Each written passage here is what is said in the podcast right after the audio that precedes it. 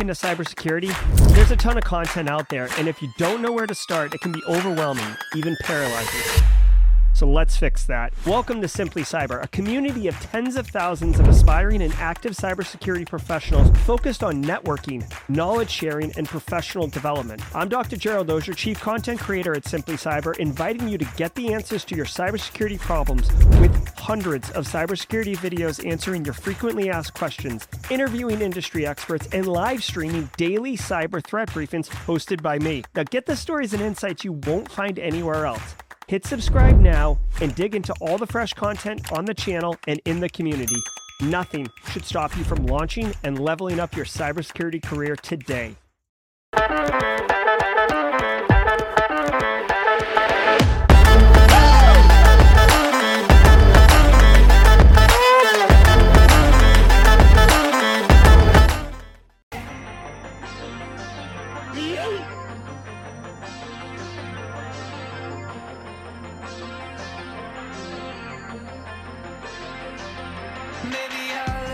Right, good morning, everybody. Welcome to the stream. It is Wednesday, Worldwide Wednesday, August 30th, almost rounding out this month, 2023. Welcome to episode number 441 of Simply Cyber's daily cyber threat brief podcast. I'm your host, Dr. Gerald Auger, and over the next 45 minutes, me, Jonathan Carpenter, Tump, what is it, Tump Max, Emmanuel Dark, Taylor McDonald, Tom Bishop, Tim McDonald, folks over on LinkedIn, folks coming in on YouTube, Simply Cyber community members, squad members, Darius Cater, Omatola Agbana. First timers and long timers, we are all going to be shredding the top cybersecurity news stories of the day. And we got some hot ones today, buddy. Believe that. And we are going to be doing it. We're going to be prepping you to be able to deliver cyber risk reduction value to your businesses, to your clients, tactically and strategically. And if you're looking to break into the industry, we've got a carve out for you too. Believe me, you're going to be asked in any job interview, how do you stay current in the industry? This podcast, this community right here, look at them over there, just just slugging it through chat right now. You are going to get exposed to uh, concepts, current events, terminology, and wonderful people who are going to be able uh, they are, and the content we're going to be discussing today is going to enable you to just literally crush interviews when they ask you that question. On top of that, you know, it is the deal, right? There's no easy button in cyber. You got to do the work and getting current, staying current. That's what's up. Uh, so we got a great show for you today. I'm super pumped. Um, remember, each episode of the Daily Cyber Threat Briefing is worth half a CPE, so that stacks two and a half a week, 10 a month, 40 or 30 a quarter. 30 a quarter. So be sure to say what's up in chat. Hashtag Team Live if you're one of the 129 people who are already here, getting their coffee going, getting ready to rock and roll. Uh, hashtag Team Live. Grab a screenshot, p- file it away. Ni- Nicholas Daniels with the squad membership. What's up? Nick Barker on the left coast coming in hot, my man. Also, want to remind everybody I do not prep or research these stories before we go live. So you're getting my raw uh, hot takes, reactions. Uh, Chad obviously uh, brings their insights too, which is awesome because I'm not, I don't know everything. Nobody knows everything in this industry. Believe that. So we've got you covered in ACEs. Also, want to say hashtag What's up? Hashtag Team Replay. Love engaging with the Team Replay people. If you're watching this on demand, uh, be sure to drop a comment, say Team Replay, take a screenshot. Actually, you don't even have to. Screenshots would be easier, but in reality, it's time stamped at that point, so you're good to go. Also, if you are a hashtag passive observer, been talking to a lot of people recently, aka Rick Storm, aka John Hoyt, uh, several people who listen to the stream but do not engage in chat. I see you, hashtag passive observers. I had to go out and find you, but I see you. So if you want to engage in the networking and get going, uh, hashtag passive observer and watch the community rally behind you and welcome you. Also, my absolute favorite, and this is no disrespect to Team Live, Replay, or Passive Observers, but my absolute favorite, hashtag first timer. If this is your first time on the stream, I don't know how you found us, but hashtag first timer in chat. Let us know it's your first time. You picked a great day. Wednesdays are my favorite day of the week for the Worldwide Wednesday activity that we're going to do in just a hot minute. But before we do that, I want to say shout out and thanks to the stream sponsors, starting with my good friend Eric Taylor and his awesome company over there. Uh, hold on. Hold on. Over on LinkedIn, Migdalia Gill. Welcome, Passive Observer. It's great to have you here. Thanks for stepping into the light and saying good morning. and welcome and uh, giving those people in Florida well wishes. Appreciate it. All right, y'all. Barricade Cyber Solutions is dedicated to helping businesses from cyber attacks and recover from the damage done. Cyber attacks can cause massive issues for businesses and send dedicated, hardworking business owners into turmoil. But Barricade Cyber Solutions knows how to mitigate the damage done by cyber incidents. Check them out at barricadecyber.com. Links in the description below. Scott Edwards. What's up, Scott Edwards? Welcome to the party. I hope you enjoy your experience. Hope to see you back tomorrow. Stay tuned, Scott, because we got an activity in about two minutes that's going to blow your mind. Nicole, hashtag old timer. Not old timer, Nicole, long timer, long timer. All right. Uh, guys, also want to say shout out and love to Panoptcy. Get a partner who understands your cyber program and your business goals. How, how does Panoptcy help you? Listen, Panoptcy can come in. If your business program or your information security program, excuse me, is reactive, if you're in charge of InfoSec at your business and you're literally just like the little Dutch boy putting fingers in holes and reacting to calls coming in, take control of your cyber program. Come up with a long term strategy, a plan where are you now? Where do you want to be? How do you get there? What's the right order of operations? How much does it cost? How many people do you need? All those questions and more can be provided to you by Panoptcy. They know exactly what they're doing, and they can enable you to go from reactive to proactive like a boss. So go look at the links in the description below. Panoptcy uh, dropping bombs on businesses, getting their InfoSec program together. Also, Antisyphon training. More about them at the mid roll, but they are uh, definitely awesome, and I can't wait to share it with you at the mid roll what they're up to. Now, without further ado, it is time for Worldwide Wednesday. Now, really quickly, I got a couple things I got to do. I only do it on Wednesdays. Worldwide Wednesday, got a little read here, little read. Scott Edwards, you're going to dig on this. Thomas Forbes, what's up, Thomas, squad member? All right, guys, check it out. Worldwide Wednesday. What we're about to do right now. Hold on, let me get some Daft Punk going. Who doesn't enjoy a little Daft Punk for uh, punk first thing in the morning? Yeah, boy. All right, Worldwide Wednesday is presented by IT Pro TV. Now, ACI Learning. No, what? Hold on. Worldwide Wednesday is presented by IT Pro TV, now IT Pro from ACI Learning, the international online training solution that professionals in audit, cyber, and IT turn to for binge worthy content. Use the promo code Simply Cyber 30 You can see it right here. There's a pinned comment on YouTube with the link right there. Get the 30% off. Check it out. It's 30% off your first month or first year.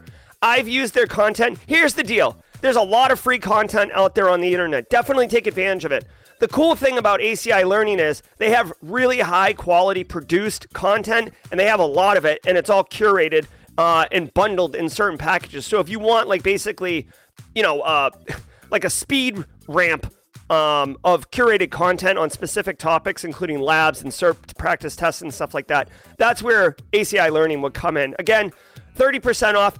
Would remind you if you are a first responder, a military veteran, or a teacher you can get 60% off. This has nothing to do with Simply Cyber. This is just, I, and um, I, I apologize. I don't know what the code is or whatever to get the 60% off. But as much as I would love for you to get 30% off with my code, get the most off you possibly can. That's what it's all about, y'all. All right, ACI Learning, thanks for sponsoring the Worldwide Wednesday. All right, guys, Scott Edwards and all the first timers, here's what's up. We are about to do this. I'm going to set the clock to two minutes. I'm going to ask you where you're at. Mod Chat's going to try to help me keep this organized, and we're going to see if we can go around the world. Set the climber timer here, and let's go. Where are you at, people? Let me know. Where are we at? Who's the first one to jump on? Belgium's in the house. All right, coming in strong right out the rip. Boom, baby. Romania's in the house. Kennesaw, Georgia, bringing the United States online. Beaumont, Texas, in here. Canada, how you doing? I'll come back to Romania afterwards. What's up, Maine? Hey, Colorado, I see you out there. Lovely world up out in Colorado. Ontario's in the house. Yes, bringing the heat on us. Rockledge, Texas, Cincy, baby. Lynchburg. Yeah, UK's coming online. We got across the pond. All right, Arkansas, I see you, Michigan. You got a tough one today, Michigan. University of Michigan's in the news. Nebraska's up in here. Zimbabwe, I see you, Zimbabwe. Philippines in the house. Bringing on the Philippines. We got Asia, Pacific Rim. Nice. Come on, Alberta, I see you. Philly PA's up in here. Hot Atlanta, I love it. Love me some OutKast. Palm Beach, Florida, stay safe on that storm, my friend. What's up, Colorado? I see you, Houston. Big Bama coming in strong. A lot of U.S. today, huh? Antarctica. Chris Rock, come on. Good to see Chris Rock in chat. We'll consider. Hold on. We'll have to fact check Chris Rock. Bangladesh in the house. Oh, where's my Bangladesh? Bangladesh. Shoot. There's Bangladesh. Bring it on, Asia. South Africa, I, I love it. What's up? Any more South Africa? Jasper, Alabama's in the hizzy. DFW, Texas, Sicily, Tom Bishop bringing the boot online. Love me some Italy. Where's our South America people? Edinburgh, Scotland. You got wrapped up in the UK, my friends. Baltimore's in the house. What's up, crabs? NASCAR country down in Bristol. Illinois. I'll be there next week, Illinois. I see you, Scotland. Chris Rock. I know. I love Chris Rock. Hungary's in the house. Come on, guys. We got uh, 37 seconds. No South America. Where are you at? Team Passive Observer. Step into the light. Give us South America. Hungary's in the house. I see you, Hungary.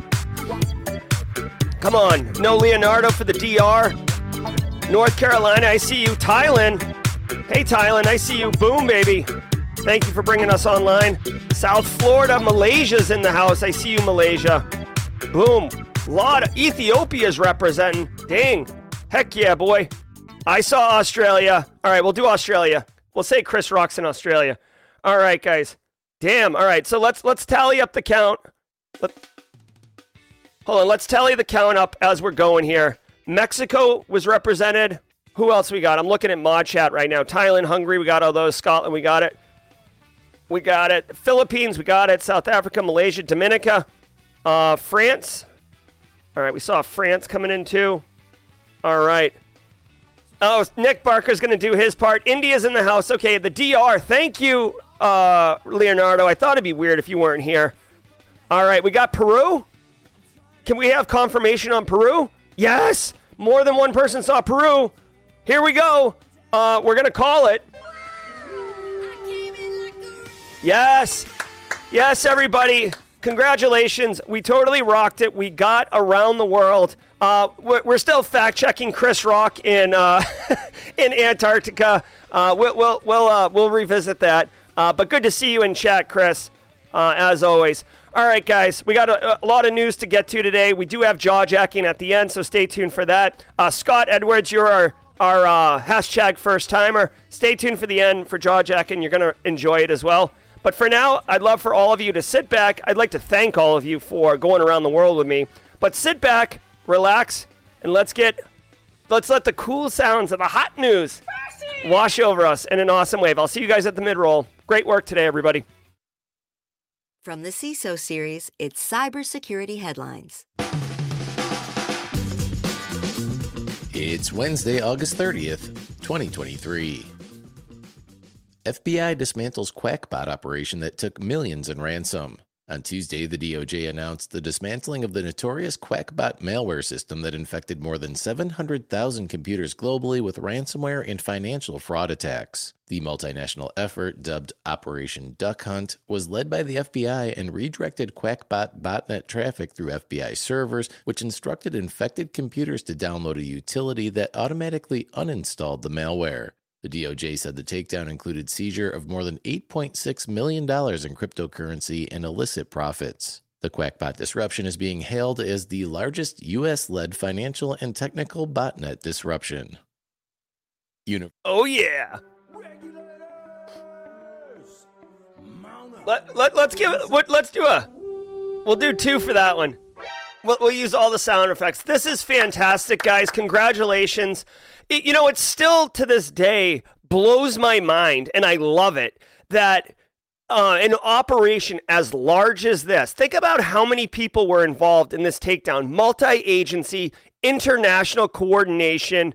Um, it had to execute like all it, you know, like as soon as they said go, um, it had to execute perfectly. All of the coordination, all of the logistics. Being a, a GRC um, dork, like I love structure and organization, and the fact that this executed as well as it did and that nobody leaked it, right? That's the part that blows my mind. Uh, also, shout out and kudos to whoever named the Operation Duck Hunt. We talked about it yesterday on on stream.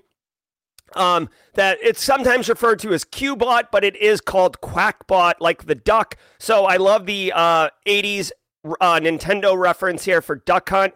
Um, so, so what happened, guys? We covered it in yesterday's news. 80%, okay, 80%, four out of every five, um, in fact, like, you know, loaders, basically, which is a, you know, kind of an initial uh, infection malware.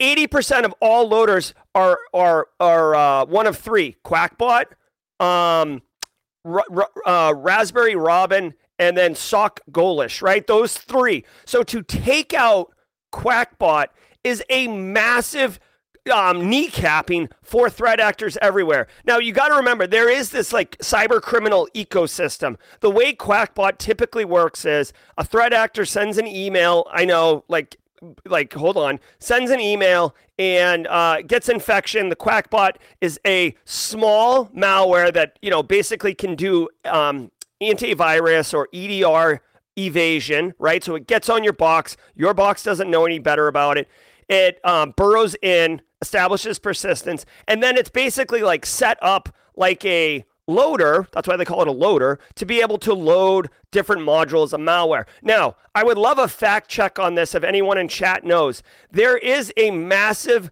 initial access broker ecosystem in the dark web. Now, when I think of initial access broker, I typically think of credentials, right? Like, oh, I dumped all these creds, or I installed an information stealer and I got these creds, and I'm gonna steal, I'm gonna sell them, and you can log in as you know whoever as Language Express and do do whatever you want. I, I, I do wonder if this Quackbot network constitutes initial access because basically what Quackbot's doing is they are compromising 700,000 machines, right? And then they're saying, "Hey, if anyone wants to like basically it's it's almost this is not exactly I, this is probably not suitable for work. Chris Rock would say what I'm thinking right now, but I'm not going to say it. I'm trying to think of a better a better example. Think of it as like um like uh this isn't even remotely as good as what I want to say, but like think of it as like a bike rental shop, right? It's like the Quackbot n- network operators own the bicycle shops and any threat actor can come in and ride the bicycle and then bring it back, right? But it doesn't matter if you're riding it to the store, you're riding it to go install ransomware, you're riding it to do information stealers, like you can do it whatever. And that, that's where they're making their money. So their clients are basically threat actors. And they mentioned Conti, for example, who was a massive threat actor right up until uh, the Ukrainian war conflict happened. Um, okay, uh, yes. So basically, I, I love all this. And finally, when we think about hackback zombie master, thank you, Chris Rock.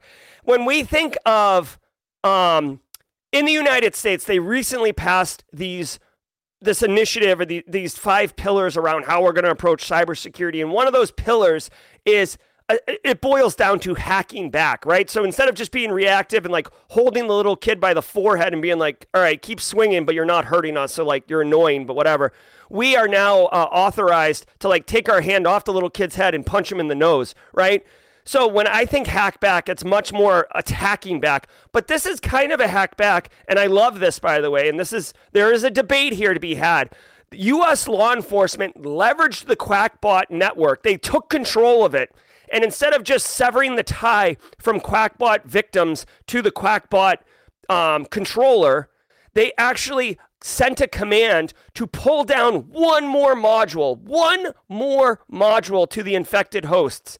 And that module was to clean out itself from the infected host. So they basically did like a mass uh, vaccination or a mass inoculation, or it, it, they're not really inoculating, they're, they're, they're cleansing all of these victims. So not only did they take down Quackbot, in one swift stroke, they leverage Quackbot to clean itself. This is a massive news story. This is a massive operation.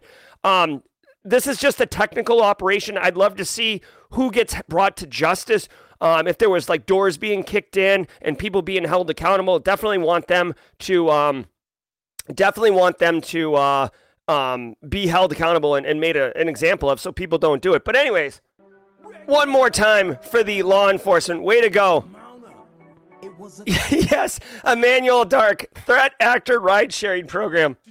Did we just become best friends. Yep. Absolutely. I want to share this. BSEC dropped this in chat. If you are interested in finding out if your particular email was involved in a Quackbot compromise, the United States Department of Justice um, has coordinated in some way to share compromised email addresses and passwords um, with Have I Been Pwned, which is Troy Hunt's website. A lot of good stuff there.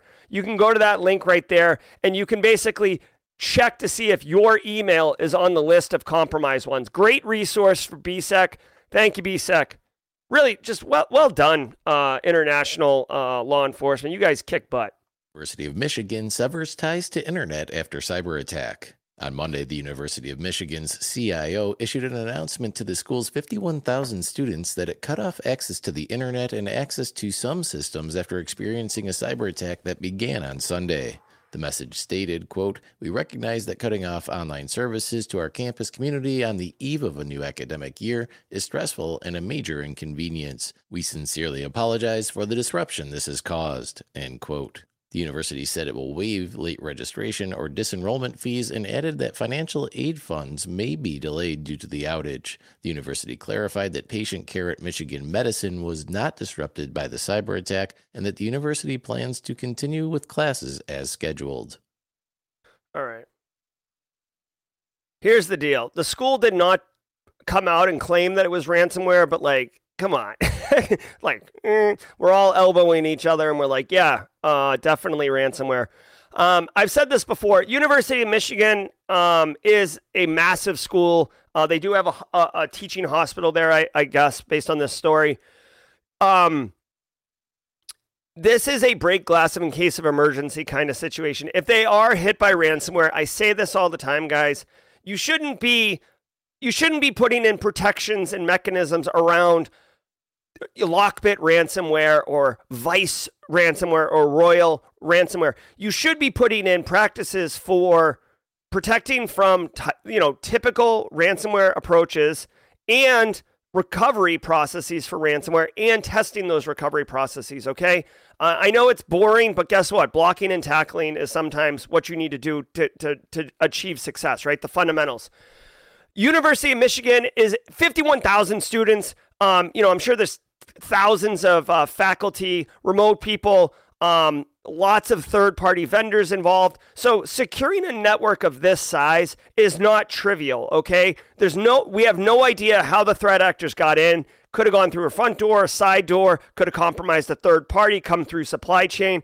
We have no idea. What is awesome is that they had the capability to detect, which obviously ransomware notifies itself that it's there. But if it's trying to move laterally or something like that, they have the ability to see um, the compromise happening. And then I assume that they already had in place um, kind of a, not a call tree, but a, a decision tree on when to sever the internet from the school. Now, why would you sever the internet? Remember, guys, a lot of times there is C2 or communication and control uh, traffic, which basically is threat actors remotely sending commands to ransomware to you know uh, you know encrypt or move laterally. Also, um, data exfiltration. When it exfils, it has to go somewhere. It's not it's not flying on a pigeon's leg, right? It it goes across the internet. So if you sever the internet, you completely um, handicap the threat actor from being able to do what they want.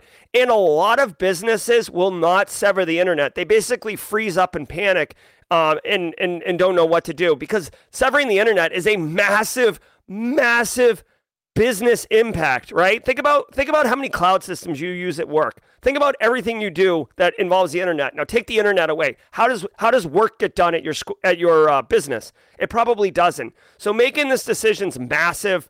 Um, but obviously, they did it. I love it. It sucks for the University of Michigan. I wish them all the best in a quick uh, recovery. Um, I don't know if it was uh, serendipity for threat actors or if it was intentional, but if they had done this three weeks ago in the middle of the summer, guys, I've worked in academia for a long time.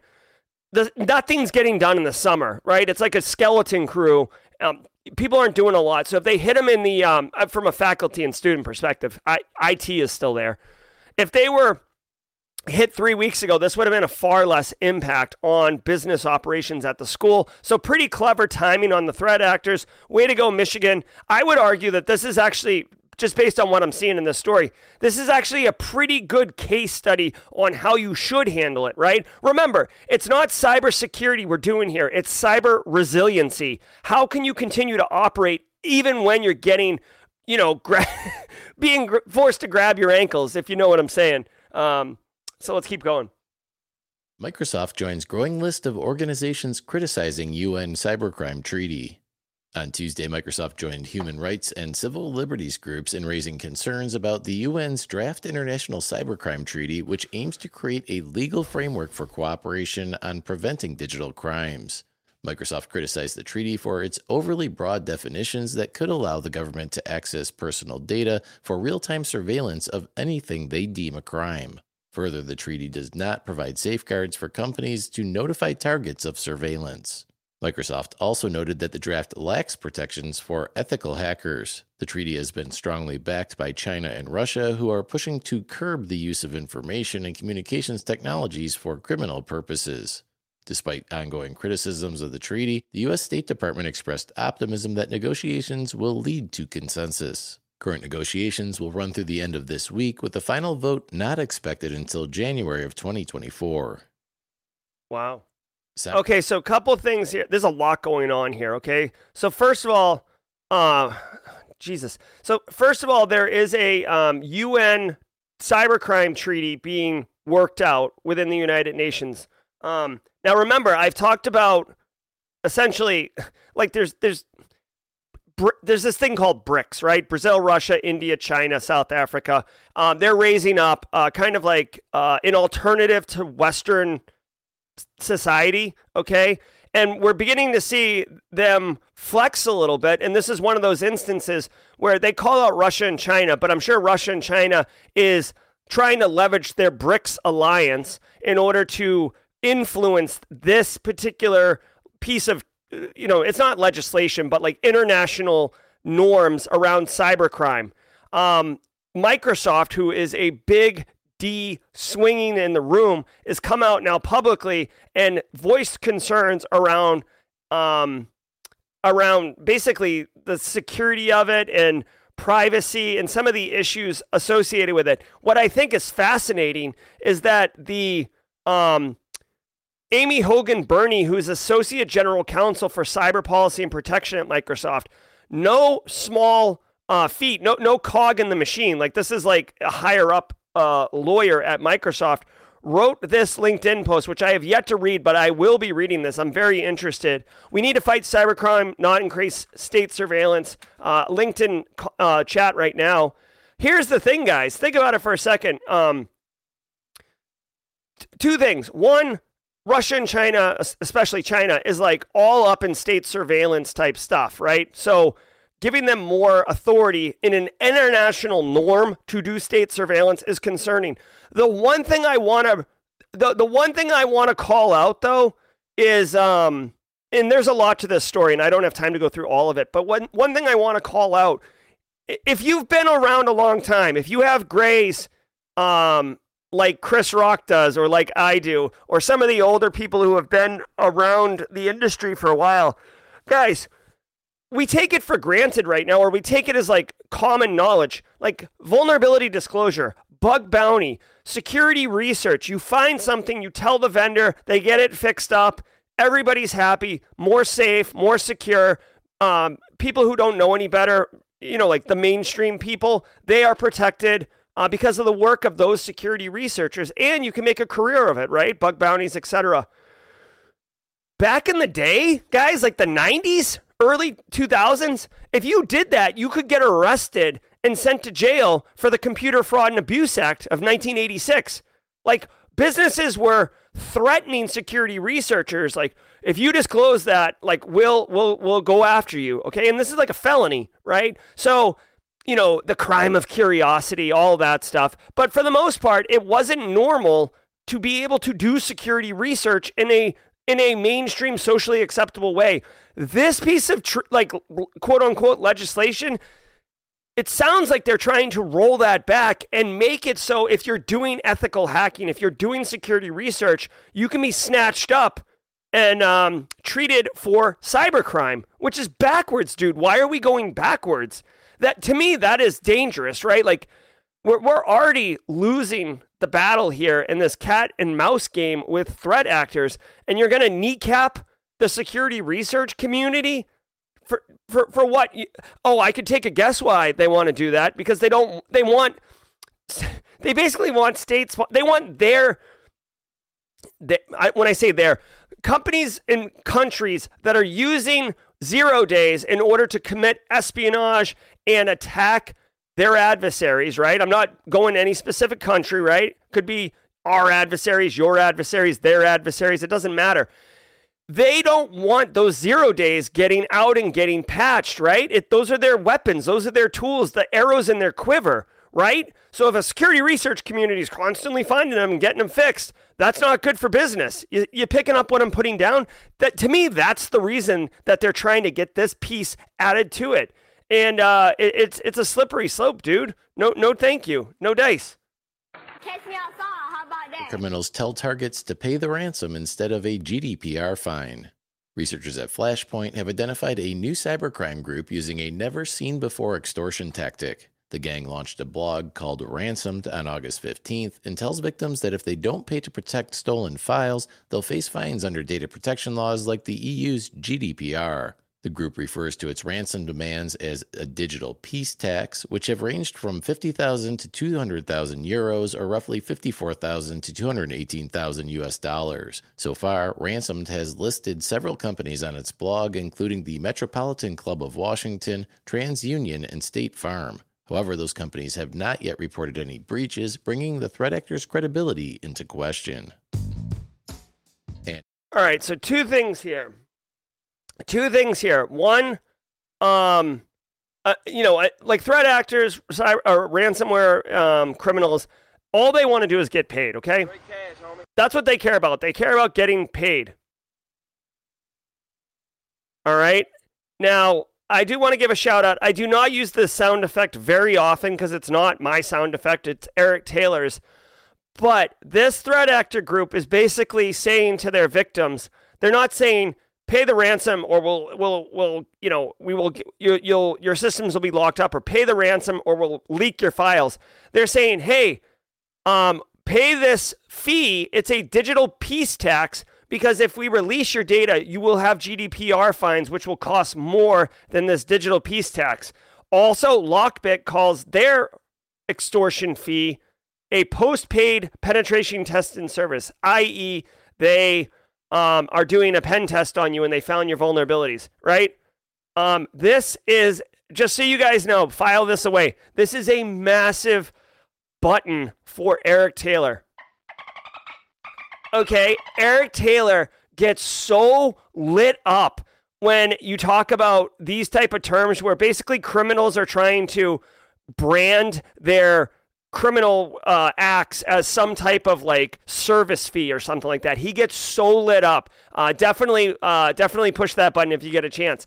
Uh, secondly, they're probably right. Uh, it's kind of gross uh, that they're right that it would turn into a GDPR fine.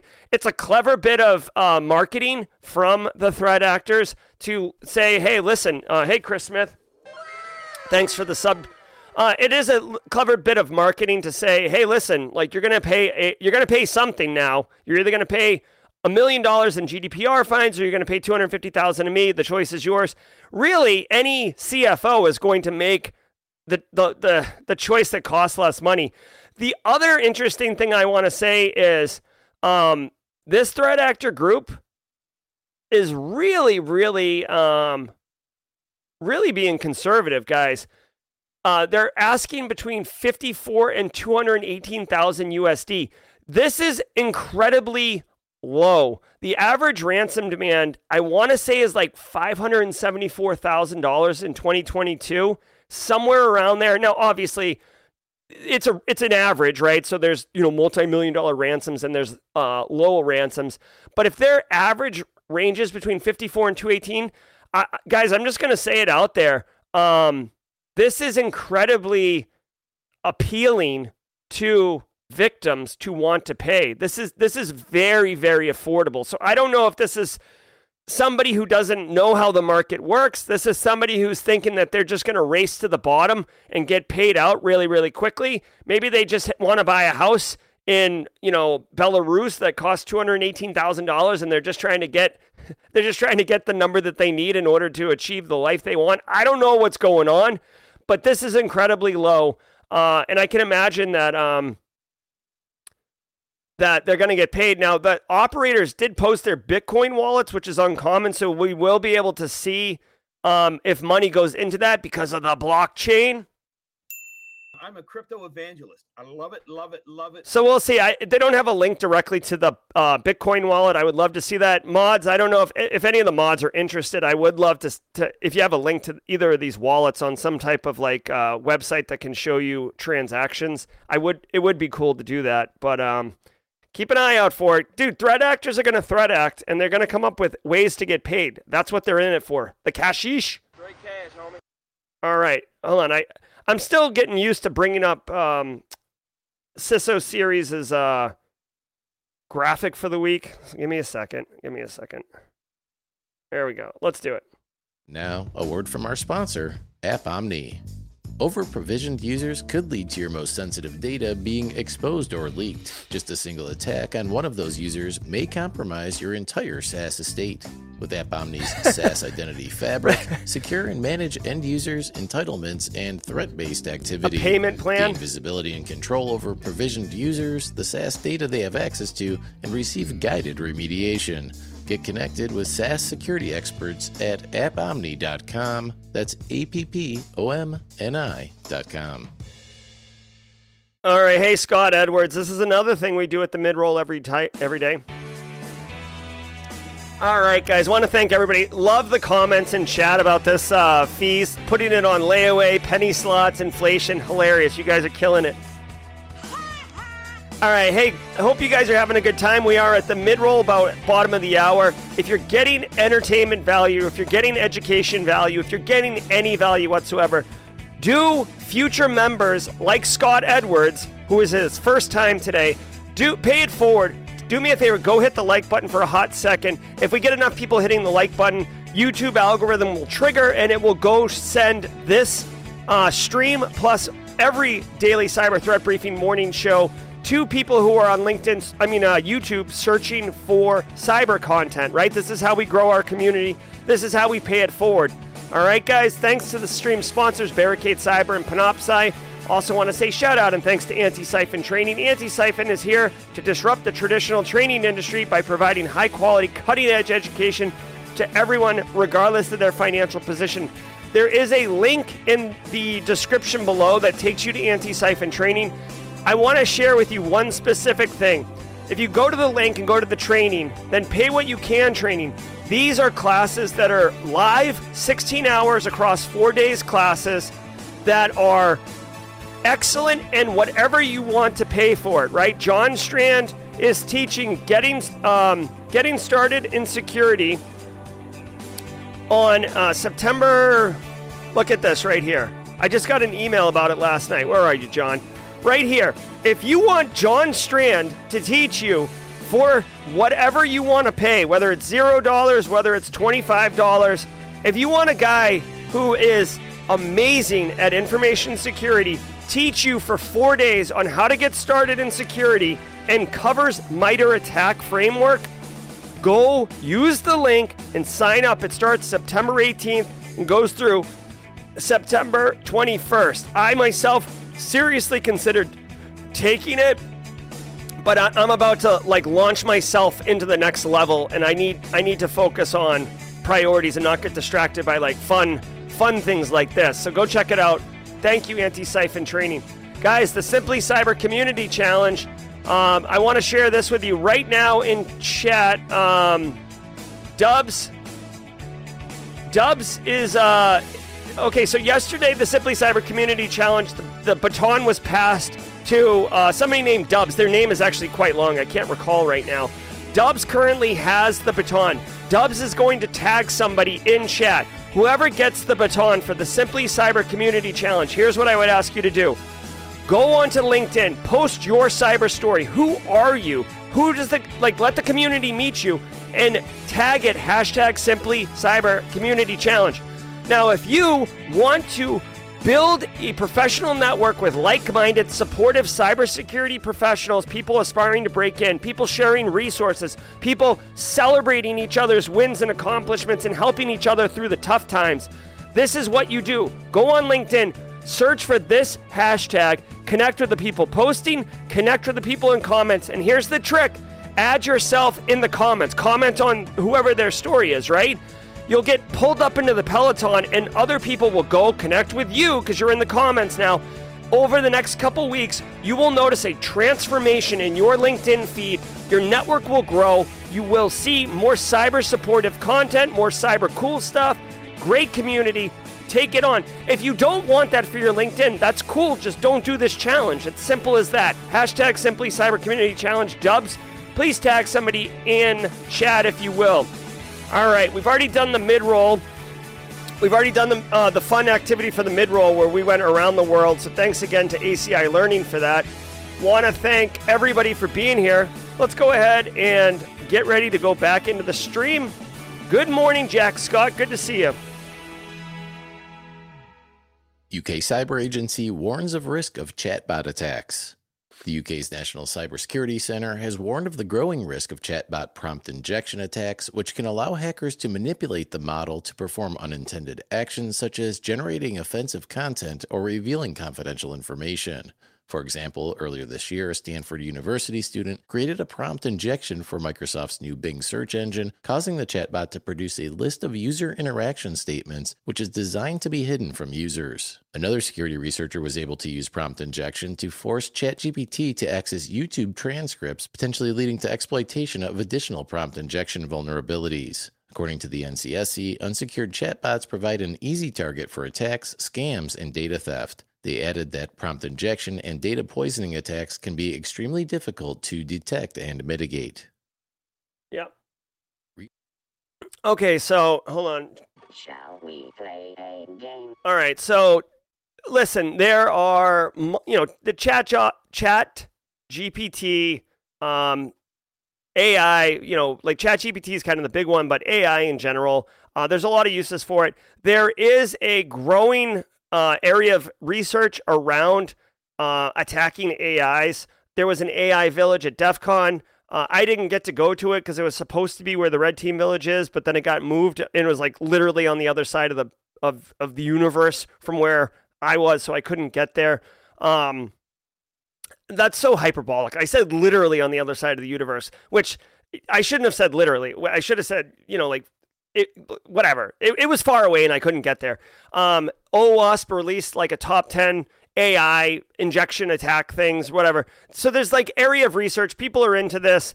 Um, in the UK, a UK agency is just basically like, with all due respect UK, you're a little late to the party. Like, warning of injection attacks, like you know, I know things are moving fast, but like June 2023 is on the phone. They want their headline back. Like this is this isn't really news. Um, but if you're late to the game, you just showed up.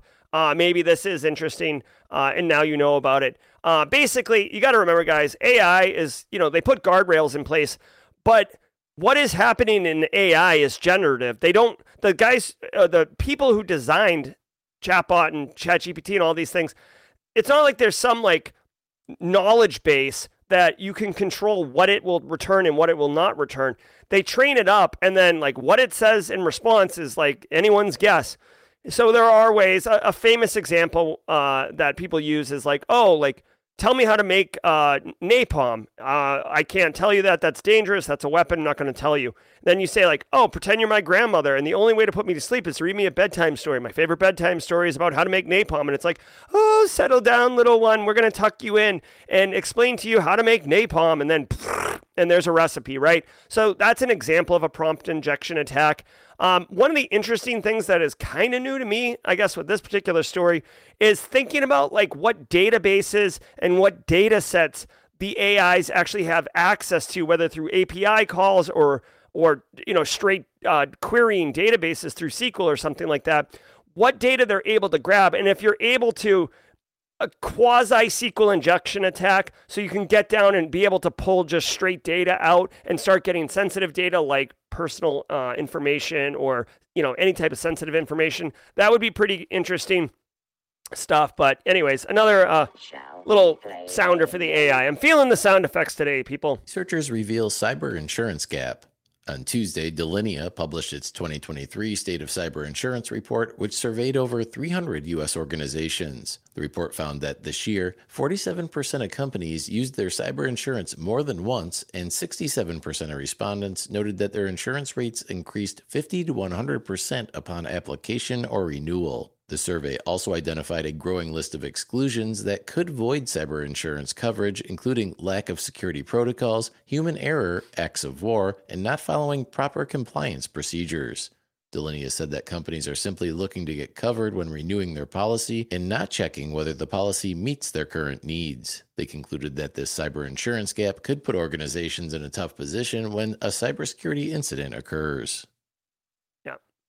All right, so this is perfect timing. Um, again, as always, I like to point out this is a um, this is commissioned research by a company that sells uh, PAM or privileged access management solutions around the state of cyber security insurance. Um, it, it it may surprise you if you find out that privileged access management is one of the gaps, right? Although I will say, in Delinea's um, defense, just so you know, like information security awareness training and privileged access management are hugely valuable cyber risk reduction controls. Okay. If you get PAM, InfoSec awareness, and multi factor authentication in place, uh, you're really uh, in a good spot. And then obviously you want EDR in place too. But like, like I'm just, I'm not, I'm not just pumping the tires here. PAM is really good. Most people have crappy uh, access controls at their organization. Okay, so this is a quick state of cyber insurance uh, gap. Here is something actionable for everybody to do. And that really does look crappy on screen. There we go. Uh, here is something that you need to do, or two things. One, it brings up an interesting fact that more and more businesses are using their cyber insurance more than once a year.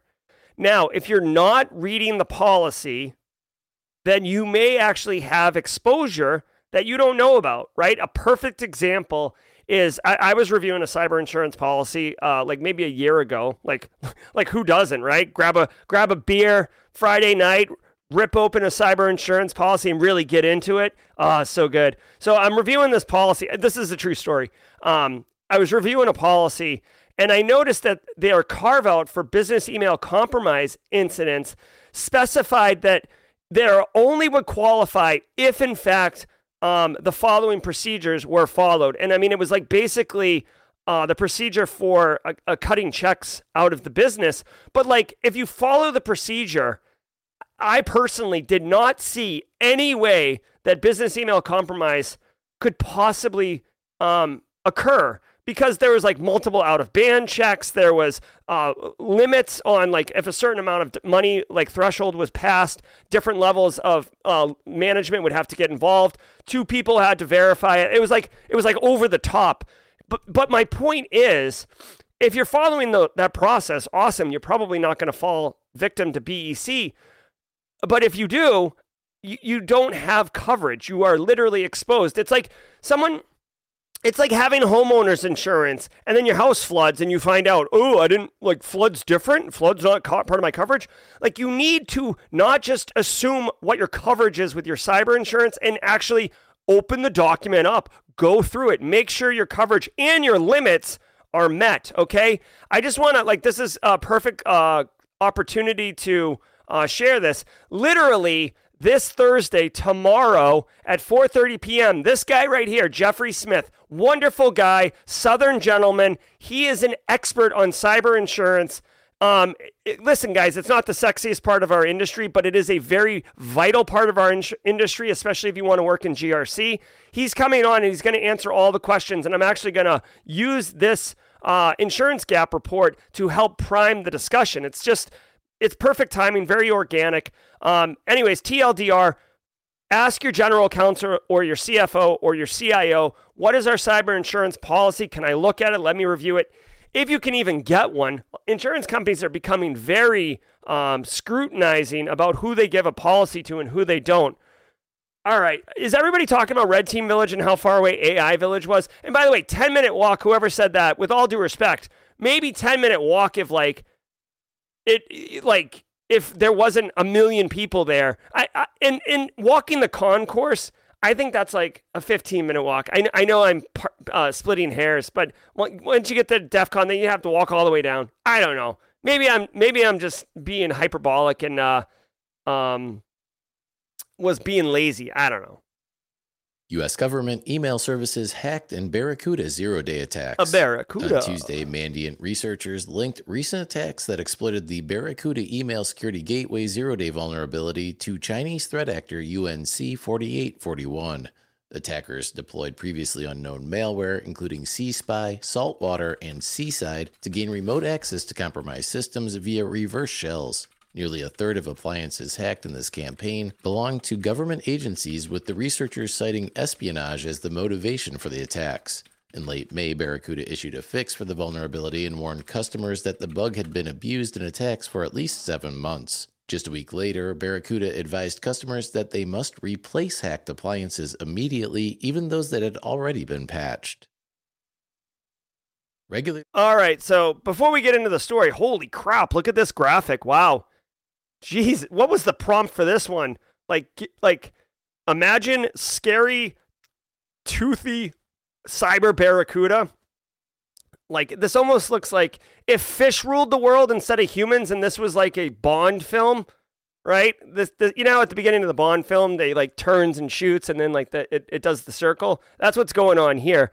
Uh, not sure where this fin's doing down here. This is kind of an odd thing, the, the lower left of the fish. But okay, enough uh, analyzing, uh, enough analyzing AI generated art. Uh, U.S. government email server hacked in Barracuda, zero days. We talked about Barracuda the other day. This is a email security appliance from Barracuda. They offer many different uh, solutions, um, but um, that's a shark. Come on, what are we talking about here?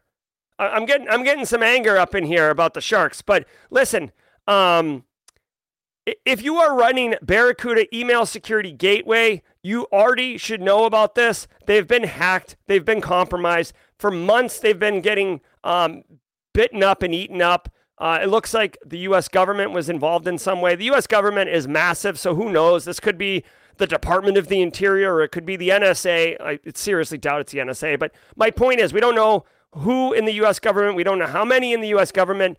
But here's the deal this is an awful look for Barracuda. Barracuda's advice is replace the appliance. Nick Barker said it yesterday in chat. This is such a bad look for Barracuda because what they didn't finish the statement. It should say replace this appliance with a different vendor's email security gateway. Obviously, Barracuda's not going to say that because that's bad for Barracuda's business. But when your resolution is to replace the appliance, that leaves such a salty, yucky, icky taste in CIOs, CISOs, CFOs' mouths. You really don't want to be pissing off. Sorry, sorry, Jen. Sorry, Kennedy. You really don't want to be angering uh, decision makers with budget authority um, on replacing appliance, especially if they had just invested. Can you imagine if, like, for fisc, some places fiscal year uh, starts in July. Can you imagine if you got budget in July, implemented Barracuda in in August, and like you're feeling good about yourself, and then you just got notified to replace it? You'd be wicked angry, right? Exactly. BSEC. I love it. Hold on, let's do this. Shut it down. Just it's time to shut this down shut it all down, right? That's what's going on here. Not a good look. Um, you know, whatever. Stay tuned. Raise more concerns about Tesla's autopilot safety. Once again, the National Highway Traffic Safety Administration is questioning the safety of Tesla's autopilot feature. On July 26, the regulator issued a special order expressing concerns about a change to Tesla's advanced driver assistance system that allows drivers to go extended periods of time without prompting them to place their hands on the steering wheel. The special order is part of an ongoing investigation into autopilot after identifying more than a dozen instances of Tesla's crashing into parked emergency vehicles. The agency is also investigating whether Teslas can ensure drivers are paying attention when using autopilot. Tesla was given until August 25th to provide the requested info, but it is yet to be confirmed whether the company met the deadline. All right. And couple things here. Uh, if you if you drive a Tesla in chat uh, and you have opinions about this, please share them. Uh, National Highway Traffic Safety Board. They're basically like the FAA for cars. Um, they make sure, dude. Many of us in chat drive cars. Okay, some of us like Chris Rock drive the cars like off off off land or outland or whatever. Um, outlanding but many of us drive them on roads with other cars and stuff like this.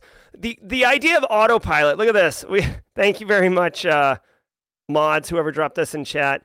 Um, you know, like this guy right here, this lady, just like having a sit down. Like I'm I'm surprised they're not in the back seat taking a nap.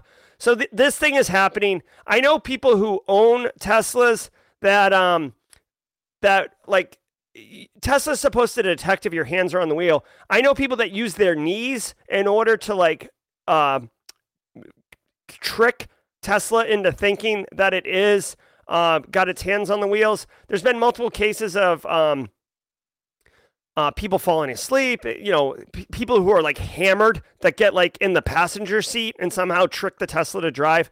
Uh, all bad stuff. Um, I do appreciate the National uh, Highway Traffic Safety Group wanting to look into this and allowing Tesla an opportunity to uh, answer this question. Guys, here's the reality as far as I'm concerned, okay? This isn't even really a cyber story, okay? This is more, we have Elon in chat, uh, emotes. Let's do some Elon. Um, if you're a squad member, don't forget about the Elon uh, e- emote. We don't use it often, but it's there.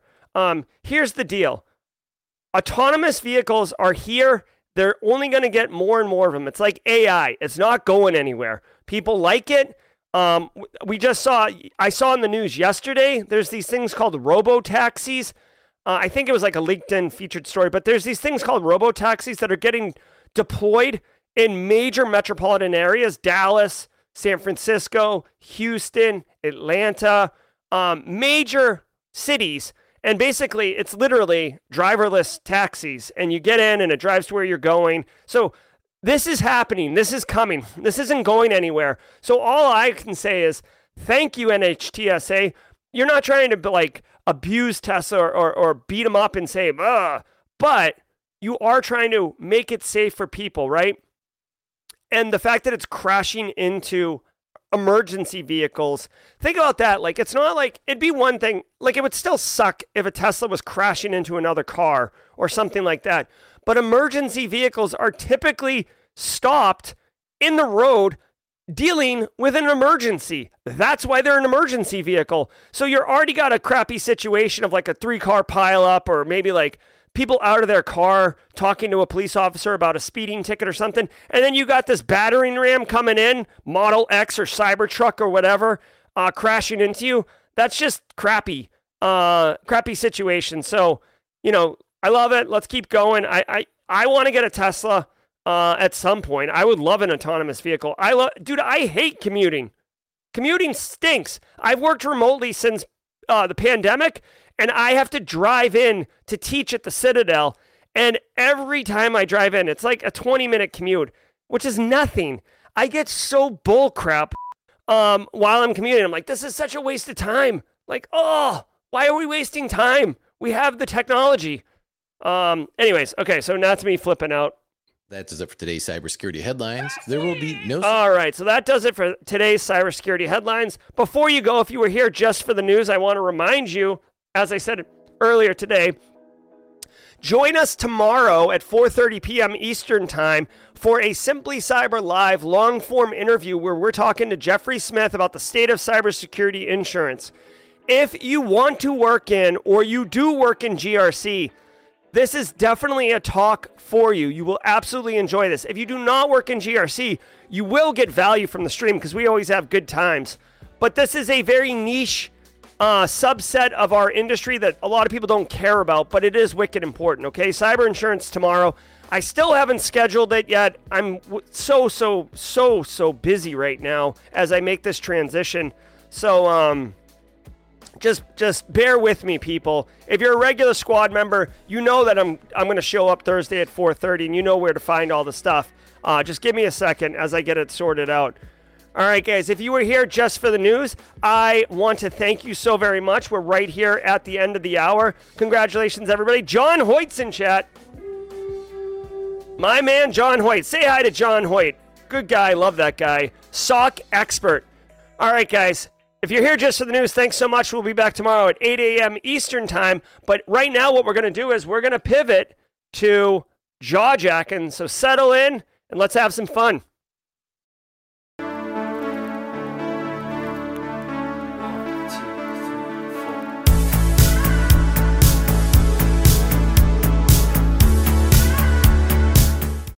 All right, let's get chat up on screen. There we go. All right, here we are, people. We got some uh, some good jams. Let me get some let me get some good music going. I got to make a playlist for this. Oh, this is so good. Listen to the cassette get popped in. All right, everybody. So it's jaw jacking. If you're Scott Edwards or another first timer, jaw jacking is basically just chilling, little AMA. We just worked our butt off. We're digesting all that information, but we're not ready to like, you know, transition into our Wednesday workday. But we do want to be productive. So what we do is jaw jacking. This is an opportunity to chill and um, answer questions, help each other out, share information, etc. I want to say shout out to Rihanna Andrade accepting the community challenge. Go on, Rihanna. Can't wait for your Simply Cyber Community Challenge post. How much do universities invest in cyber? Gabe Lister asks. All right, Gabe. Not very much, okay? I have worked at um, I've worked at um, the Medical University of South Carolina. I've worked at, I, I, currently work at the Citadel. I've gone to three different universities throughout my career. I have friends who are faculty at university. I have friends who are IT and InfoSec at universities. Okay, so a lot of, lot of, this is based on a lot of information.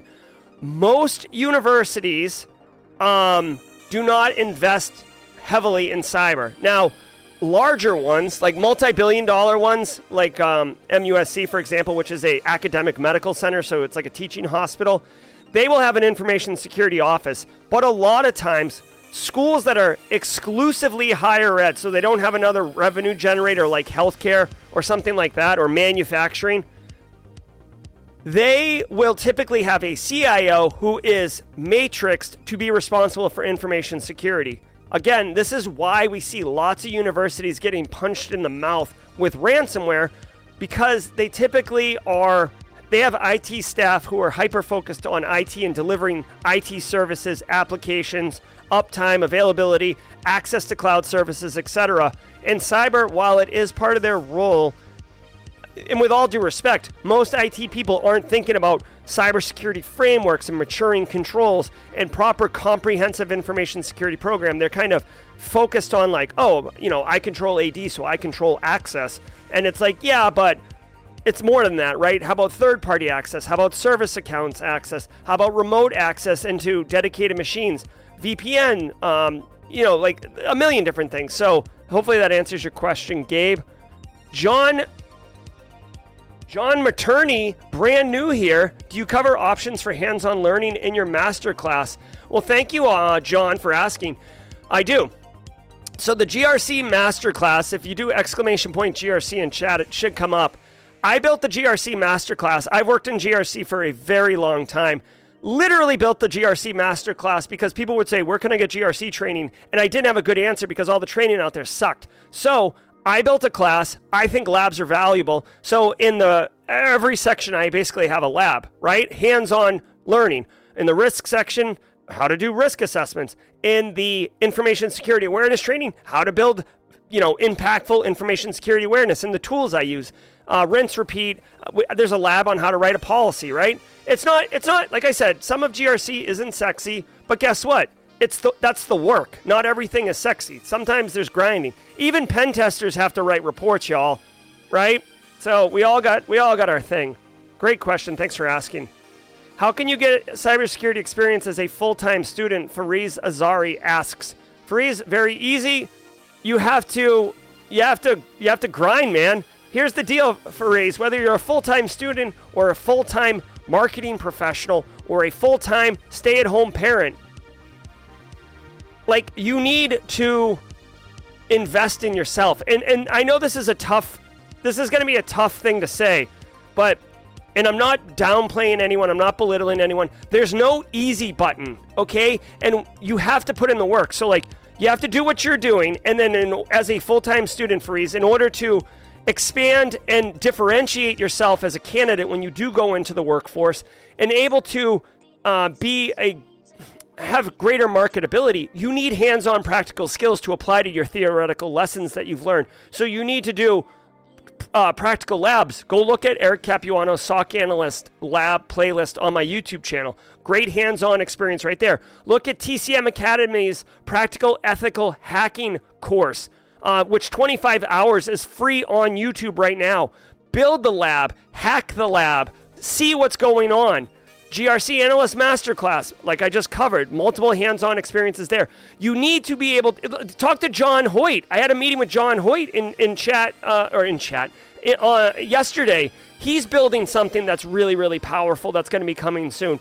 The thing is, you need hands on experience because I'm sad, it's sad to say, but like there's a lot of people trying to break in, and the way that hiring managers are going to differentiate is ca- how quickly can you help me?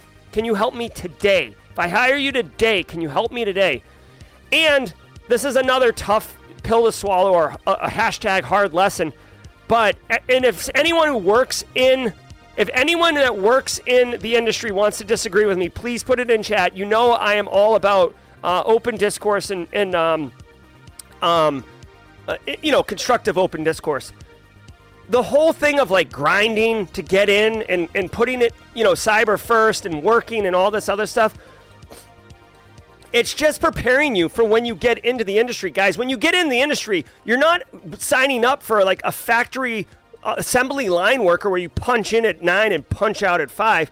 Yes, you can have work life balance and everything, but you need to continue to do things like do the daily cyber threat brief. You need to stay current. You need to keep your skills sharp. Threat actors are constantly pivoting and evolving their techniques. You need to do the same thing in order to know how to properly defend and reduce cyber risk for your organization. So, all the work you're doing to get good and to stay sharp, once you get the job, you keep doing that. You've literally developed the skill to stay sharp and go, keep going. That's what the job is, right? I love cybersecurity. This, and by the way, this is a little bit of a spicy hot take, a little controversial, but like I've told people cybersecurity is a lifestyle. Okay. Yes, you can, you have work life balance, but I'm telling you, man, it's a lifestyle. Like it's and and I want as many people to be in it as possible, but just know if you don't if you're not excited about the work, if you're just doing it because it pays well or something like that, you're not going to be happy long term. Again, I'm not gating anybody. Anyone can be welcome. I'm just you got to be real with yourself. Okay, here we go. How much? How can you get? Oh wait, I already answered the question. Um, so David wants to know opinion on the new Okta for personal use for free. I do not know about this. Let's go ahead and bring it up on chat, and we'll see. Uh, Okta personal use free. Okay. Oh my god, such a good song. All right. Um. I don't know. We'd have to look at this. This is gonna. This isn't something I can just make a hot take on. I will say Okta is one of the larger players in the authentication market. Um, they do have a high-end solution, uh, so it's probably pretty good. I would imagine that the reason they're offering it for free is to get more people integrated into the Okta ecosystem, so it makes it easier for enterprises to adopt it into their environment. Uh, obviously, no for profit business does things for free without some type of return on that investment, right? All right. Uh, so thanks for sharing that. We'll take a look at it. Uh, let me look at this. Have you talked about your methods of family cyber balance, David T? Um, good question. I mean, yeah, I mean, I mean, I take my kids to cyber conferences most of my family wears like cybersecurity t-shirts. You know, I don't push it on them, but uh, you know, I'm excited about it. I use it as an opportunity to. I guess the point is, even though I compartmentalize my family and my work as two separate things, the compartmentalization is how I'm focusing at that time. So when I'm with the kids or with the wife or with the family, I'm focused on being present with them. But um, cybersecurity permeates all aspects of my life, right? So, like with my kids, you know, they're playing Fortnite or, or um, Roblox or whatever. What a great opportunity to educate them when they're getting DMs about, like, oh, free Roblox. It's like, no, this is a scammer. Like, let me show you. Let me sit down and show you these things and help you educate yourself, right? Oh, like we're going to give the phone to the to the oldest one. Let me put on parental controls and and dig into what those look like. So uh, I don't know if that's what you're asking between work life balance, but like for me, I'm probably not a good example for work life balance simply because like I love cybersecurity. I love cybersecurity. I love working in it. I love talking about it. I love wearing this is a cybersecurity shirt. Like I am probably an extreme example of someone when it comes to cyber. So probably not a great option, but that's how my family works in work life balance. Um, when am I cyber enough to start wearing shirts? Oh, War Goons. War Goons, my man, you throw or my person. I'm not sure. I assume you're a man, but I don't know. Um, you wear cyber shirts all day, every day, man. Joe Hudson had a really great post on LinkedIn. I love Joe Hudson, by the way. Um, Joe Hudson had a great post on LinkedIn yesterday or today about like, don't wait until you break into cybersecurity to say that you're cyber, right? Like, uh, and he gave a couple examples of people um, who identify as something that didn't necessarily have the job yet, and it totally made sense. Um, so, you know, if you if you dude, if you want, I, I don't know if you're being serious or playful. Thank you, War Goons, sir. I'm not sure if you're being playful or, or, or serious, but like if you want to wear cyber shirts, dig in, get into them. It's like one of the it's a cool part of our industry. Um, David T says, "Have you talked? Okay, we just talked about that. War Goons talked about that. Oh, I'm, I'm beating mods to the uh, to the questions. I love it. Uh, Sherry's asking, "Hey Sherry, good to see you. Hope the grandkids are good. If you ever tried playing marbles or jacks with your children, it is a good game. They will learn they will learn high hand eye coordination at the same time. Yeah, video games hand eye coordination too, Sherry, definitely. Uh, but yeah, some of those uh, more analog games are fun. Go to a convention or the expo, grab as many shirts as you can. Yep, absolutely. Cyber Shirt Day, Omar Alvarez, definitely a cool concept. If I wanted to introduce my kids to the cyber world, how would you do it and when would you do it? Good question. That's a question by um, Christopher England. Thanks, Christopher, for the question. Um, so I guess from a cyber perspective, you know, younger is better, but I mean, at a certain age, they can't retain the information personally, the way I've been approaching it, I've never really thought about it, but the way I've been approaching it is introducing them to things that are important to them, like not falling for scams, not going to stupid websites, understanding that not everybody that says things online is telling the truth.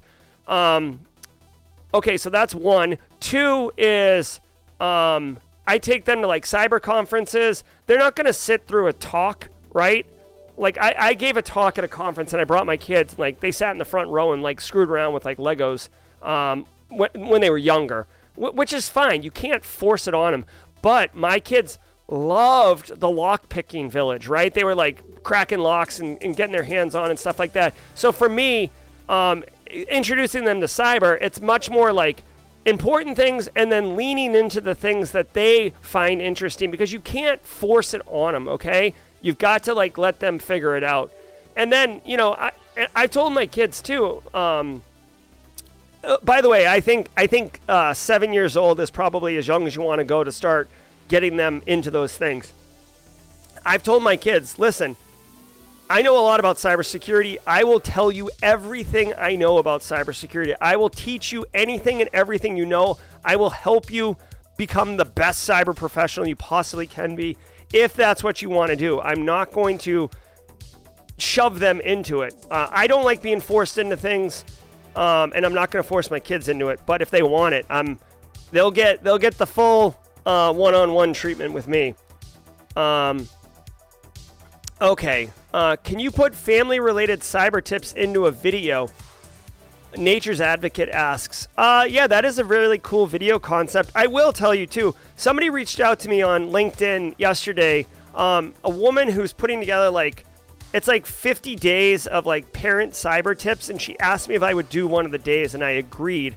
Uh, so that will be coming out. But um, I will, I will, um, family related cyber tips. Okay, let me write that down. Okay, I'm gonna write it down. Nature's Advocate. Thanks for the tip. Um, let's see, family. Sorry, but just bear with me while I write this. Family, like, do you mean like family cyber safety related tips, or? Okay. Thank you. All right.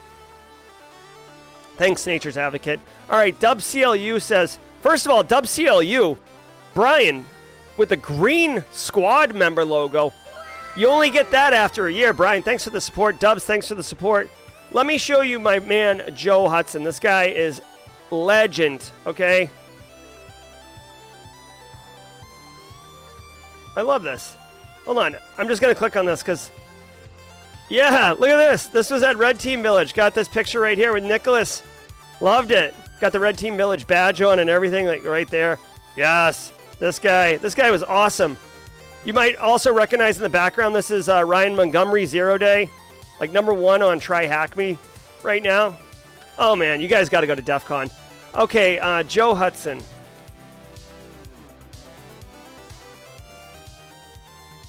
All right, here. This is Joe Hudson. This guy is a legend. I love this guy. This guy is so cool. Here, I'm going to drop a link in chat. If you're not connected with Joe Hudson, connect with him and tell him Simply Cyber sent you.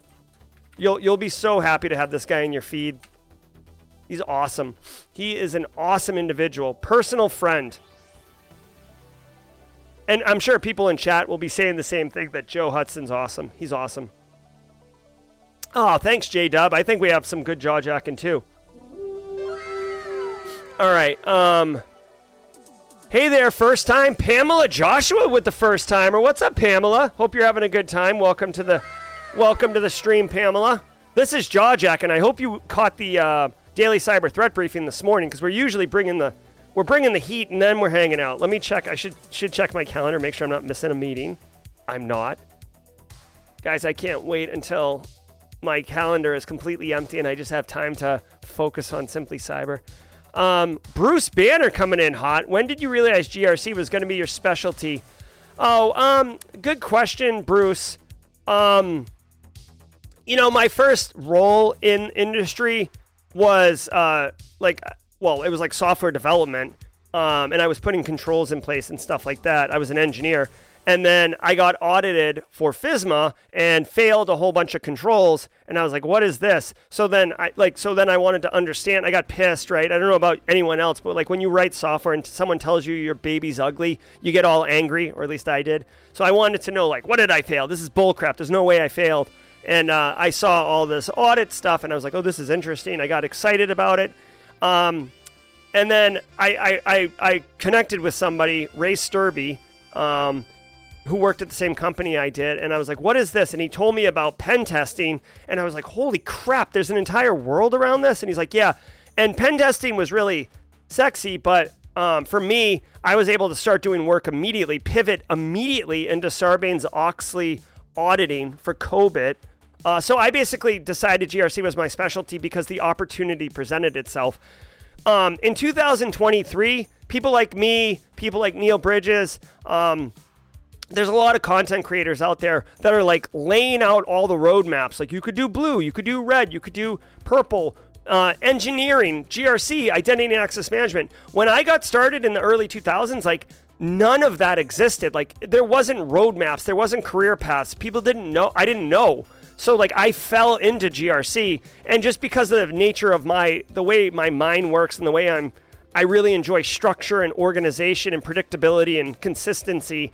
Um, it lent itself to GRC. Plus, when you really get going on GRC, like when you're like, a, you know, an advanced GRC person, you actually get to start building programs, which is very satisfying. Um, using frameworks and maturing them and engaging with the business, and it becomes like a living ecosystem that you're building fostering, nurturing, and um, it's very, very satisfying uh, building a program from scratch and then maturing it. So that's that's my GRC story. Uh, uh, you know, Joe. Oh, wait. Oh yeah, actually, I did forget about that, guys. If you don't know Joe Hudson, um, if you do message him, um, tell him he used to be a backup dancer for Britney Spears before he got into uh, teaching and then cyber recruiting. So like he, he he toured with her. It was pretty pretty sick. He doesn't talk about it much, but um, if you ask him about it, he'll tell you about it. Um, Ron Clark, how about a video series on securing home network and or lab? That's a good one. That's more of an engineering one. I'll add it to the list. You know what I want to do, guys? Once I kind of get my bearings uh, when I'm on my own, I would love to create some type of like Dropbox. If anyone has a solution for this, let me know. I guess a Google form could do. I would love a Dropbox for people to submit video ideas that they want me to make, and so I can have them instead of me like getting it in chat and then writing it in a notebook. Um, I would love to do it because securing your home network is one thing, but then securing it and like distilling out the essence of like lessons learned and how you could put it on your resume is really really useful. Ah, uh, hey J Dub, yeah. Uh, thank you, J Dub. I am the GRC guy. That is definitely my focus and my passion. Uh, and not a lot of people are GRC people. Alana's a GRC professional. What's up, Alana? If she's in chat. Um. Oh, cool. All right, so people want more simply cyber shirts, more variety. Okay, we can definitely work on that. Um, Kimberly's been helping me quite a bit um, with with the channel and with the community. Uh, we can definitely do that. So stay tuned for that. There's a lot of things I really want to get going, guys. I just need more time. That's the problem. And I'm about to get more time. The end of this week. Put it in the calendars. Shirley Aquafo says, I'm in IT ops and want to transition to a cyber security role, but struggling on what to focus or interest to build skills. What would you suggest? Okay. Um, Shirley, what I would suggest to you is two things. One, like, do you want like you have to ask yourself a couple questions, right? Do you want to pivot into cybersecurity like as quickly as possible? Like, is it is it a matter of I don't like doing IT ops and I want to get into cyber like ASAP? If the question, the answer is yes, then obviously focus on what your immediate transferable skills are um, into um, cybersecurity. So, depending on what you do in IT ops, it could be like security engineering. So, get going on um, like managing firewalls, managing EDR solutions, managing endpoint MDM solutions, or something like that. Um, that could be a nice, easy transition. Um, another one would be GRC. As an IT ops person, you definitely know all the IT people um, and you would know the pain points of end users. GRC would be pretty good for that if you're more interested, you don't need to get out of IT ops right away and you're just trying to find your passion in cybersecurity, well, then what I would recommend is you dabble a little bit, right? Definitely leverage your existing knowledge base because that's going to help you as you get uh, into the into the industry. Uh, but dabble a little bit, do a little GRC, do a little SecOps, see what what floats your boat. What are you passionate about? And the final thing I'll tell Shirley is um, what a, a, a real pro move would be if you have an info if if you have a CISO at your business, that's perfect. But if you have somebody who is in charge of information security at your business, um, reach out to them and be like, hey, you know, I'm over in IT ops, but let me know if there's anything I can. I'm interested in cybersecurity as well. Let let me know if there's anything I can do in my role in IT ops that can help you achieve your goals and your mission of securing the enterprise. Okay. What you're basically doing here is introducing yourself, explaining that you have an interest in the industry, and then offering value to that person in the form of being able to have a security champion in IT ops. It's gonna, it's going to, this is called networking, right? This is going to deliver value to them. They're going to start giving you some cyber work, right? And then when they do have an opportunity for cyber roles, uh, you would be an obvious first candidate because they already know you, they already know what you can do. Obviously, you have to deliver excellence when you're, you're, they're giving you work and stuff. But yeah, that's a long way to answer it. I should have got a water. I, I, don't have water, and I'm starting to get a little parched up in here.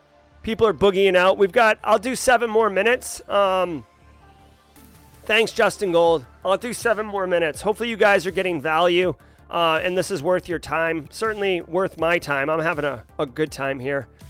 Um, let me see. By the way, is this the music volume okay? Hopefully, it's okay. Let me know in chat.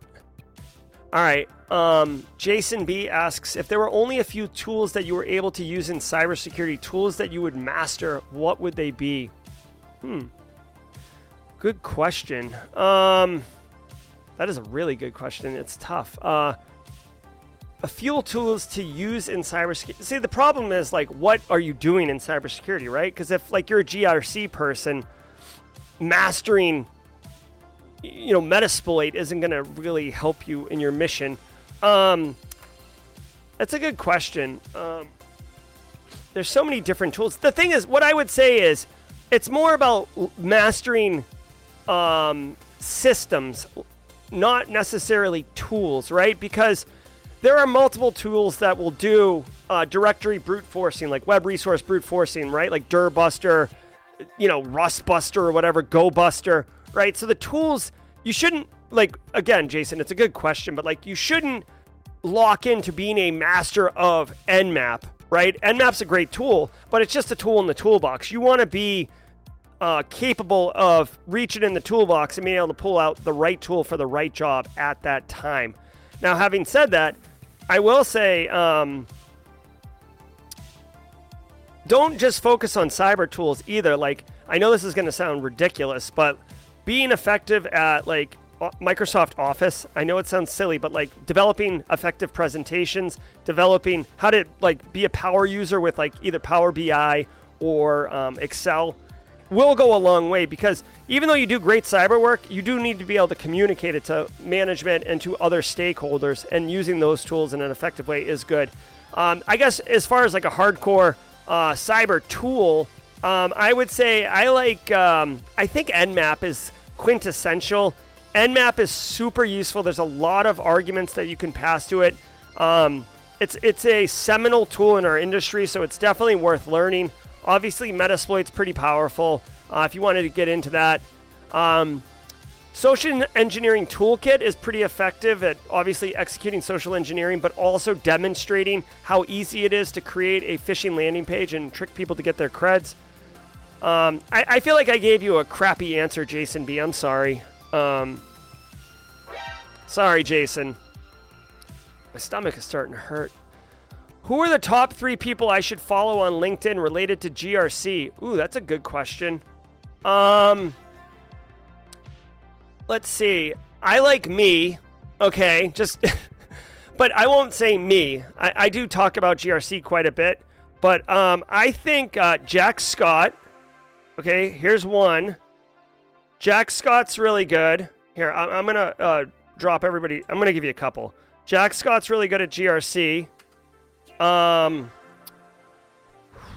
Oh my God, what's his name? Oh, damn it! There's a guy who's like really, really expert on CMMC, and uh, his name is just. Uh, he, has been on my show a couple times. Ah. Oh. That's gonna pain me. That's gonna pain me. Um. Oh my god. Um. Damn it, that hurts. Uh, I can't think of his name right now. J- Jax, do you know who? Um. Jax, do you know who uh, I'm talking about? The CMMC guy. Um, I can't think of his name. Ooh, Josh McAdor. So Josh is really good about a bunch of different stuff. So he is he posting on LinkedIn a lot? Yeah, there he is. This guy right here. He's got a YouTube channel. Um, I really like his YouTube content. I was trying to find his LinkedIn content. Is this him? No. I don't know where's this guy Josh McAdor is really really uh, he's excellent. I I don't know where's where's name. Sorry, you have to find him. Jacob Horne, yes, that's who I'm thinking of. Thank you very much, Jax. Jacob Horne's another great one to follow you could see his little LinkedIn thing says smashing compliance frameworks for fun and profit. That's a play on um, the original uh, seminal paper on uh, buffer overflows way back in the day. Um, that's what this is. So you could tell that is a little indication that he's OG and talks about GRC, CMMC compliance. This guy's a great follow as well. I like Jacob. Uh, good guy. There we go. Take it easy, Nicole. All right. Hopefully that helps you. Uh, also, you could search for hashtag GRC. Um, I would also recommend following NIST, right? I know biased. Here we go. I heart NIST. Dunk, dunk, dunk, dunk, dunk. Um, there's my GRC manus Master class. There's Alana Boyajian. Um, here, let's just do some community members too. I love, I love Alana. She's always in chat. Let's do Carlos here.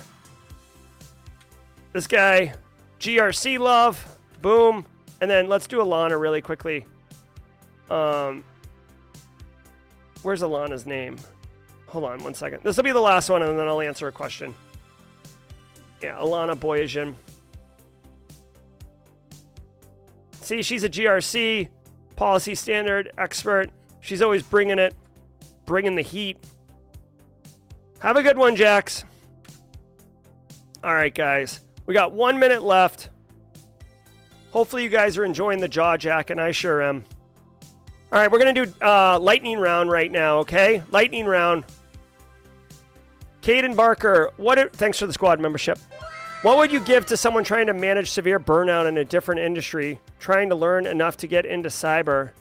Oh man, uh, that's tough. I mean, I would just say, you, you know, I guess this is a mental health thing, but take solace into knowing that every moment you're spending getting educated in cyber is is is a step closer to getting out of the bad situation you're in. Um, oh, thank you, um, Caden Barker. Um, um, Jesse Johnson actually just shared this idea too. If you're interested, uh, simplycyber.io slash book. If you're interested, I wrote this book. It's free to download, and it'll basically um, it, it'll give you the 10 steps uh, on what to do. Marcus Kyler, you're so kind, Marcus. I love myself some Marcus Kyler. All right, uh, lightning round. We got um, one minute 46 seconds left. How is the cafe coming along? Simply Cyber Cafe is doing great. Nature's Advocate. Um, I haven't really primed the pump yet. I've been waiting until I go full time uh, to do that. I am going to be running a. I, hey, let me ask the community a quick question. So check this out. Um, how can I do this? Um, can I do it here? I think I could do it here. So right now we have um, I have 74,800 sub. Oh, geez. 74,800 subs on the channel, right? So uh, we're going to hit 75,000 here pretty quickly. Um, but I, I have a uh, campaign. I have a campaign set up to go, like a fun one, where I'm going to give away a bunch of giveaways, right? I paired with ACI Learning. They're going to give away a bunch of like you know, like memberships, I think like year long memberships or something like that. I'm trying to partner with some other people, and I'm going to have this massive giveaway. And it's one of those ones where, like, if you sub, um, if you subscribe and leave a comment on a video, that's how you enter, like one of those um, campaigns. And I've been trying to figure out whether to do Simply Cyber so we could try to get to 100,000 before the end of the year, which was one of my personal goals, or do the SC Cafe and just, just ram SC Cafe up into the spot be kind of curious. What what would you guys think? Um, uh, uh, let me know in chat. Uh, we got 15 seconds. Hi, Jerry. Just signed up for the GRC Masterclass. I have to get a laptop. Can I get away with a basic, inexpensive laptop? Absolutely. There is no uh, heavy loads in the GRC class that are required on your laptop. You will not need to spend a lot of money, I promise you. Final question Jose Alfredo, in a GRC role, can work be done as a team or is it better to work as an individual? Uh, yes, you can do work as a team and work as an individual. You are required to do teamwork. Like when you're doing a large enterprise risk assessment, you definitely want a team for coordination uh, to execute much better. A team will give you other perspectives too. Um, I think teamwork is better. Uh, there's a famous saying if you want to go fast, go alone. If you want to go far, go with a team apply that however you will. I do a lot of work independently, but I do, I mean, just the way I engage with the Simply Cyber community for feedback and solicitation, like I just did with that campaign. Um, I learned long ago that like I don't have great, the best ideas, and getting people's opinions and perspective really enriches your product or your output. So, uh, Jose, I would say work hard by yourself, but definitely uh, work with a team when when possible. All right, guys, that's going to do it for the jaw jacking today. Hope you had a great experience. Thank you also very much. Tomorrow we will be back at 8 a.m. Eastern Time. I am teaching tomorrow, so there will be no jaw jacking. I know that disappoints a lot of people, but it is what it is. To the 200 people who are still here, thank you so very much. I'm Jerry, your chat. Until next time, stay secure. Everybody, I hope you enjoyed that content. Keep the cybersecurity train going by connecting with the other Simply Cyber community resources. We have the Discord server that's lively and always keeps the conversation going. You can connect with me directly on LinkedIn. And also, every single weekday morning on the Simply Cyber channel, we're doing live daily cyber threat briefings, 8 a.m. Eastern Time, as well as Thursday at 4:30 p.m. We're doing live stream interviews with industry experts, and we produce videos that we push out every Wednesday morning. I'm Jerry from Simply Cyber. I hope you enjoyed the content, and we'll see you in the next one.